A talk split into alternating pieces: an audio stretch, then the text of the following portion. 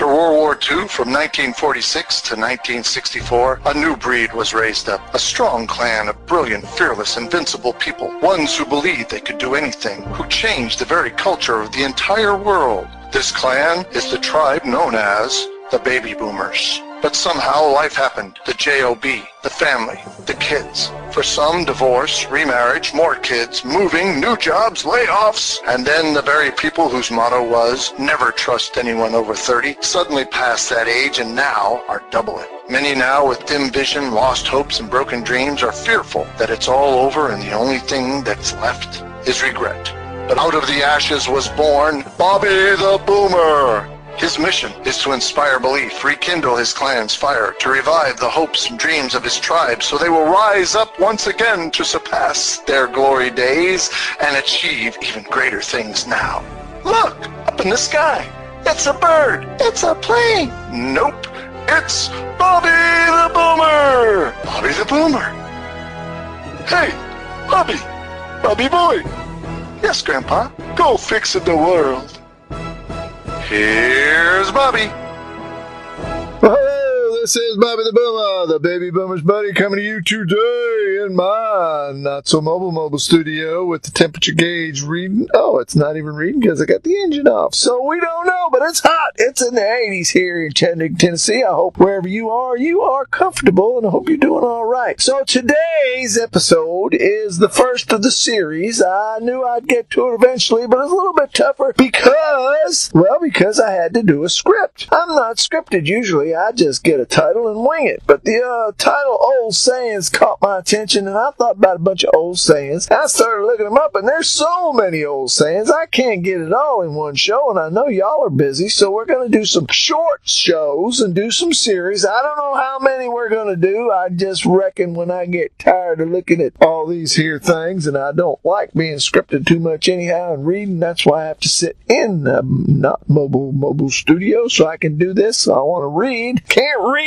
drive, and all that there stuff. Want to be safe so that I actually can get this out to you. So, old sayings part one. Here we go. I'm just going to read some of these old sayings. Some of them are make sense. Some of them don't. I'll have a little commentary on each one of them, and maybe some of them just be self-explanatory, so I don't have to. So the first one caught my attention was "Go suck an egg." Go suck an egg. Where did that come from? Well, I looked it up, and it said the origin of the phrase is not entirely clear, but it may have originated from the idea that sucking an egg is a useless and unproductive task. It is another way in modern terminology of saying get lost or just go away, go suck an egg. Maybe y'all heard these before, baby boomers, maybe you haven't, but most of us have. If you're like me and you're wondering where did these come from, that's why I looked them up because I get to wondering sometimes and Googly Woogly is really good about looking up stuff and origins and having answers. Hasn't told me what the winning lottery numbers are yet,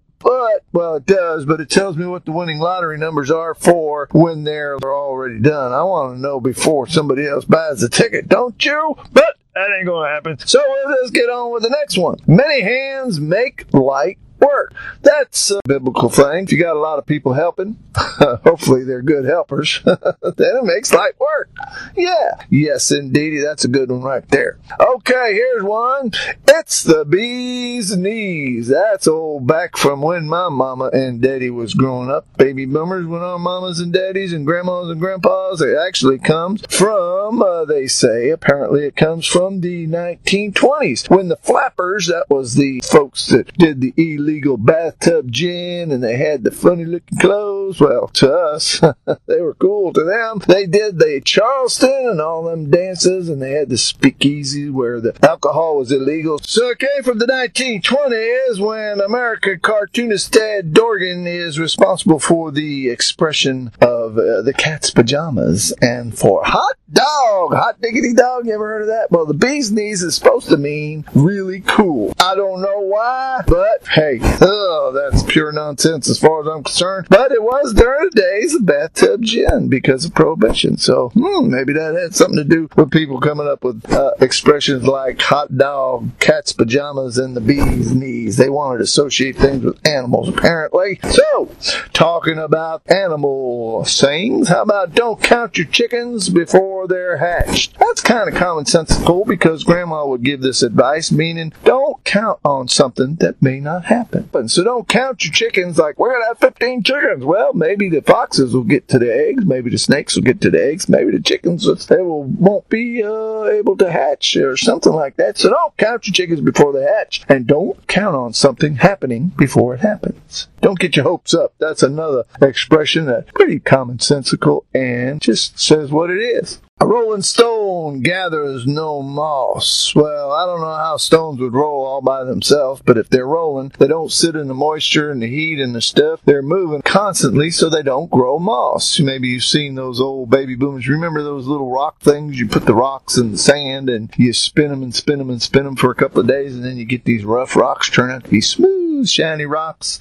What I got for a Rolling Stone gathering no moss, it means this classic proverb either encourages action instead of standing still, or reminds us that it is hard to put down roots when you're moving, or to get stale. I will add, you don't get stale if you're moving all the time either. Here's another one.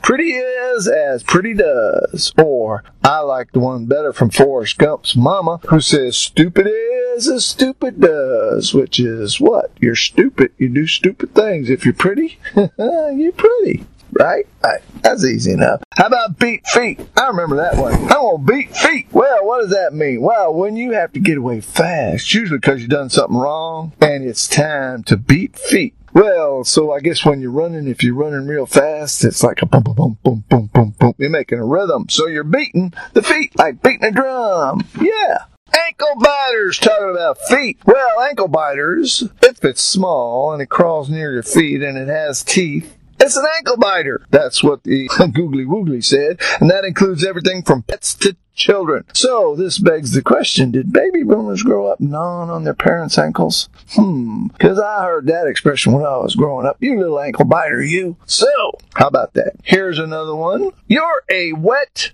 rag. Have you ever been called a wet rag, baby boomers? I've been called all wet before, but never a wet rag. Turns out wet rag is another one of those disses that could only have existed in the 1950s. If a wet rag is somebody who is no fun, does that mean a dry rag is a party animal?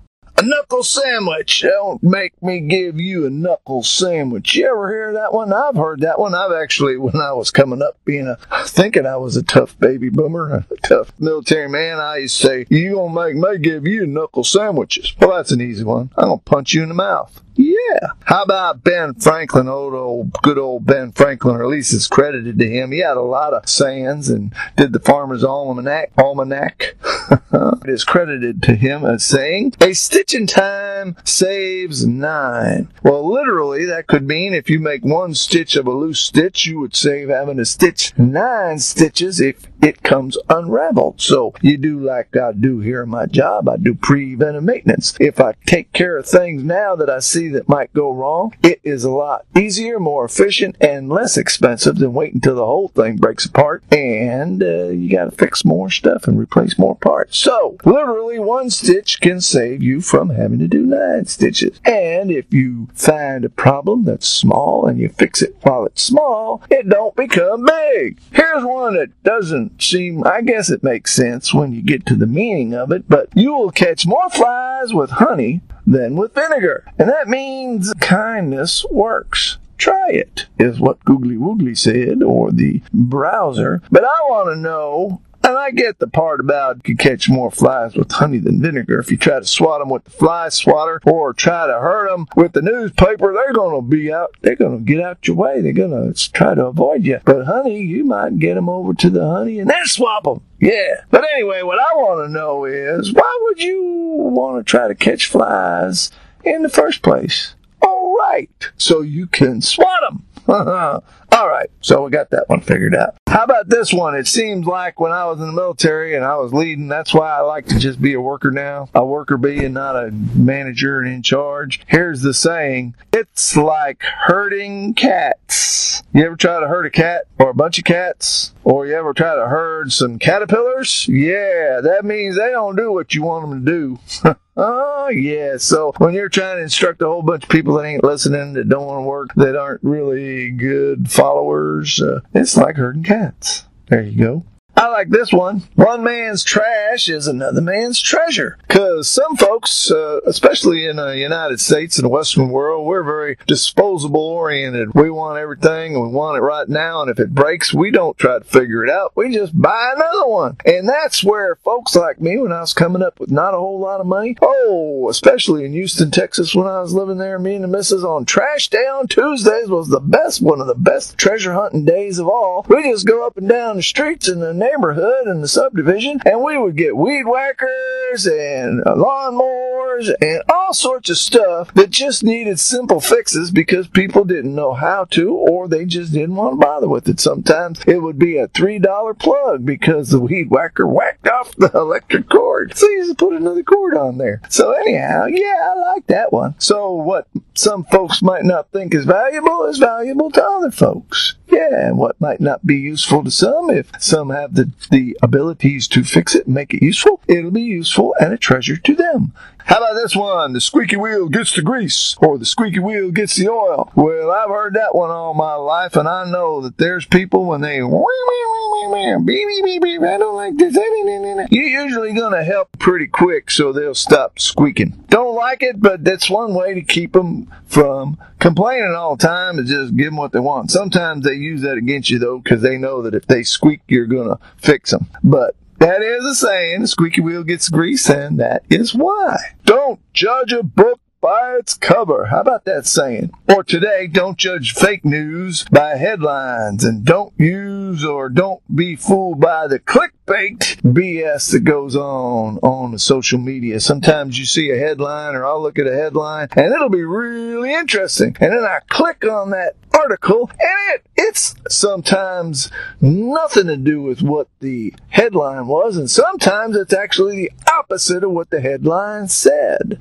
So I don't judge the book or the online headline fake news clicker clickaroo. Don't judge a book by its cover. Actually, there's a deeper meaning to that is if you see somebody who's maybe not dressed up, maybe doesn't look too rich, maybe looks like he's homeless. You don't know if he's homeless or not. You're judging him by the way he looks. The Bible says uh, God doesn't judge by outward appearance. He judges by the heart. Uh, Saul was being replaced by King David. David's dad brought all his brothers except for David because David, David was a young, scrawny little guy and he figured out he don't look like he could be a king. So he brought his other sons who were strong and handsome and put them in front of the prophet Samuel to pick out the king. And Samuel said, Hey, uh, he ain't here. You got any more sons? And uh, Jesse brought out his son, and then that's when Samuel enlightened him on God's way of judging folks. He said, Don't judge by outward appearance, judge by the heart. So God judges by the heart. So we don't judge a book by its cover. We shouldn't do that. We should get to know them, find out where they're from, what their story is before we start judging. We shouldn't judge harshly till we know the whole story. And a lot of times we don't know the whole story and we probably will never know the whole story. So maybe we should be a little kinder than usual. That's what I have for you today. I hope you did enjoy these sayings and the meanings and a little commentary I had for you. I'll be back with another episode on old sayings. I don't know how many series I'm going to do, but I'll do the best I can. And then when I get something else to do, I'll do that. until then, I hope you're doing well. I hope you do come back for the next episode. And until then, this is Bobby the Boomer, the baby boomer's buddy, saying to you goodbye and God bless.